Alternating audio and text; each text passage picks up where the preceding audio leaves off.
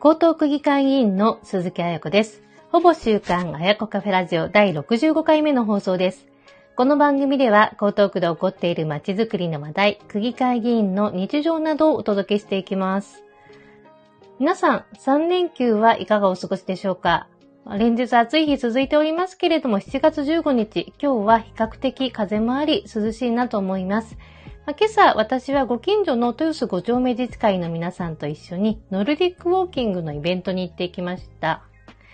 山登りやハイキング、私は比較的行くんですけれども、ノルディックウォーキングは初めての経験で、あの、豊洲ぐるり公園をみんなで歩いて、水辺の美しい景色を見ながらエクササイズを楽しませていただきました。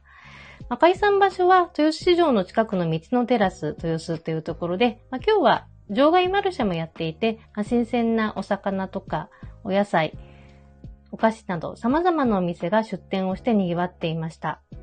で今年はコロナも明けてきてですね、お祭りやイベント完全に復活をしておりまして、豊洲でも様々なイベントが開催をされています。1週間前の7月8日には、豊洲水彩祭り夏2023が開催をされました。まあ、今回のほぼ週刊あやこカフェラジオでは、豊洲水彩祭りなど、豊洲の水辺や豊洲市場周辺の街づくり、賑わいづくりの今についてお伝えをしていきたいと思います。まずは、豊洲水彩祭りについてですけれども、あの、豊洲地区運河ルネッサンス協議会というところが主催をしていて、まあ、豊洲の水辺を活用して親しんでもらうために毎年開催をされているお祭りになります。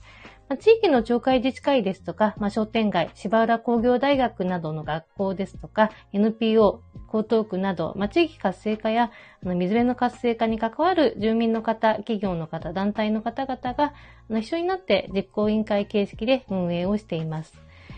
で商店街や地元住民の方を中心とした団体は模擬店をやったりであるとか、まあ、ステージのショー、そしてですね、あの、船のアクティビティとしては、豊洲運河を船から楽しむ運河クルーズであったりとか、まあ、水陸両用バス、スカイダックなど様々な、あの、催しで賑わうお祭りになっております。で私もですね、この運河ルネサンス協議会には、オブザーパーとして参加もさせていただいていて、屋台の出店については、まあ、地域の住民の方と一緒に販売お手伝いをさせていただいたり、まあ、楽しませていただいております。まあ、非常にね、思い入れがある、あの、水彩祭りというイベントです。で、こちらはですね、2011年から毎年開催をされているんですけれども、まあ、コロナ禍とか悪天候で、まあ、中止になることもね、何回かありました。まあ、今回は久々のフル開催ということで、まあ、会場も通称東電堀と言われる豊洲ぐるり公園の船着き場の付近と、あとは芝浦工業大学の裏にあります豊洲運河の船着き場の2カ所に拡大をしています。で豊洲運河と東電堀の会場は、まあ、連絡船も運行して会場をつないでいくという初めての取り組みも行われていました。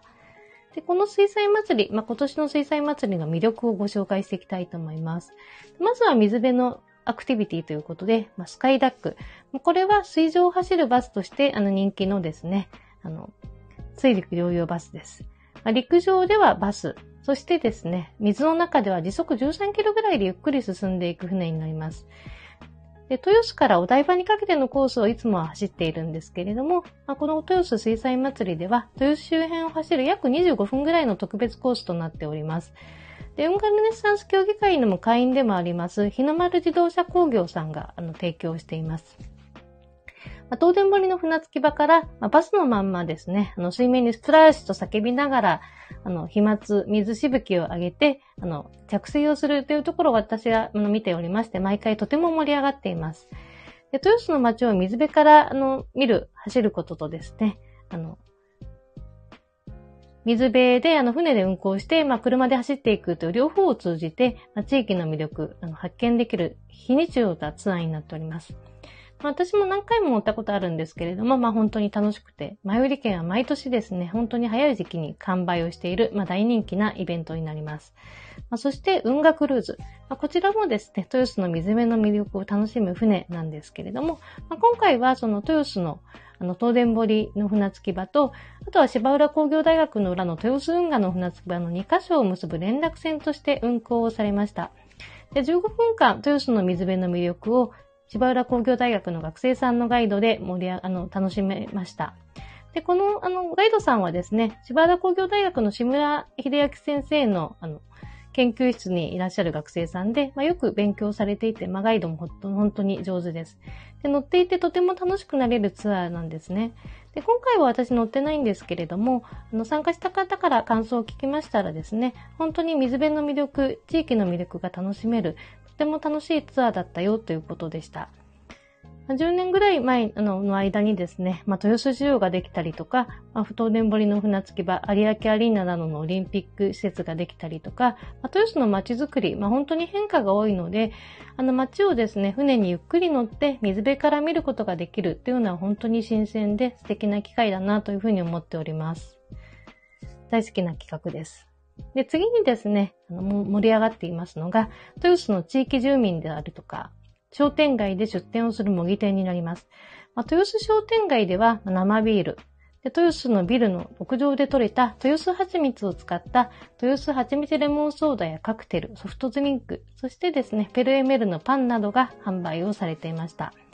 で豊洲の町会自治会の皆さんたち、まあ、住民自らお店を出していて、まあ、豊洲町会の皆さんはタピオカドリンク、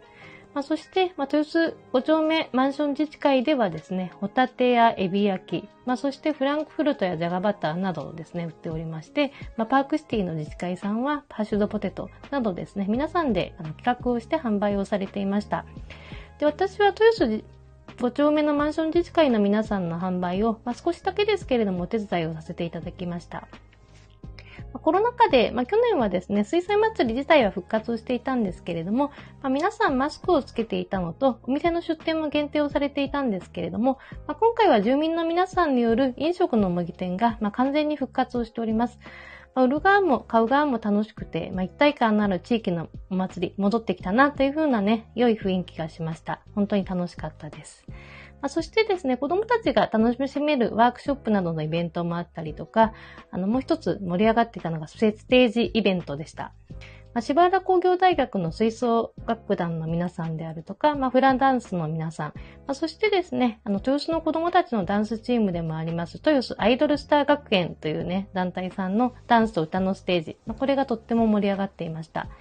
まあ、幼稚園生から小中学生まで、あのみんながですね、本格的なダンスで、地域の方にも大人気なんですけれども、遠方から通ってくるファンの方なんかもいらっしゃいます。まあ、ダンスや歌、まあ、本当に上手で可愛いので、人だかりができて盛り上がっておりました。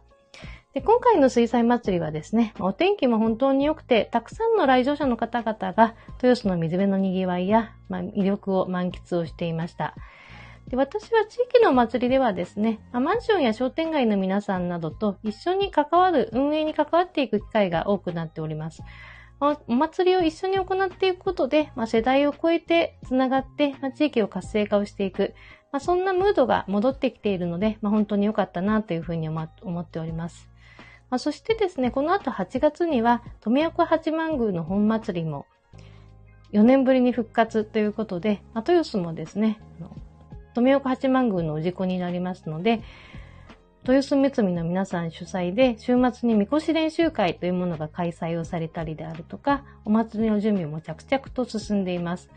で、私は担ぎ手であると同時に、マンションで出す接待所ですとか、その、豊洲の町会むつみなどが運営をしている、あの、ミキショのお手伝いとかをやっていこうかなというふうに思ってますので、地域の皆さんと一体化をしてお祭りを盛り上げていきたいなと思っています。で、豊洲エリア、地下鉄8号線の延伸が2030年代の半ば、まあ、そして現在も進行中であります豊洲駅前開発、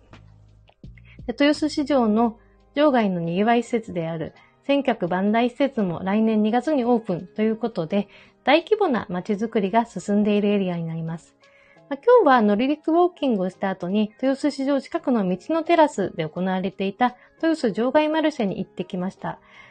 そしてですね、その向かい側には、すでに賑わいの施設であります、千客万代施設、建設中でして、江戸の街並みを再現した外観が作られているなというのを見ることもできました。で、今日は、あの、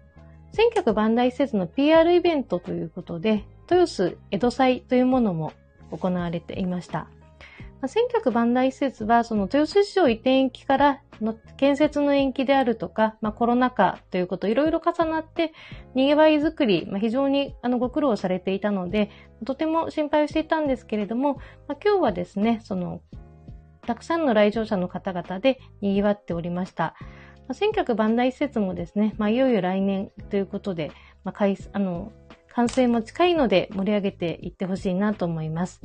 まあ、そして、まあ、今年の11月にはですね、地域住民の方々が中心で、まあ、豊洲市場や企業の方とも連携をして、まあ、新豊祭りという新しいお祭りを開催する予定があるということで、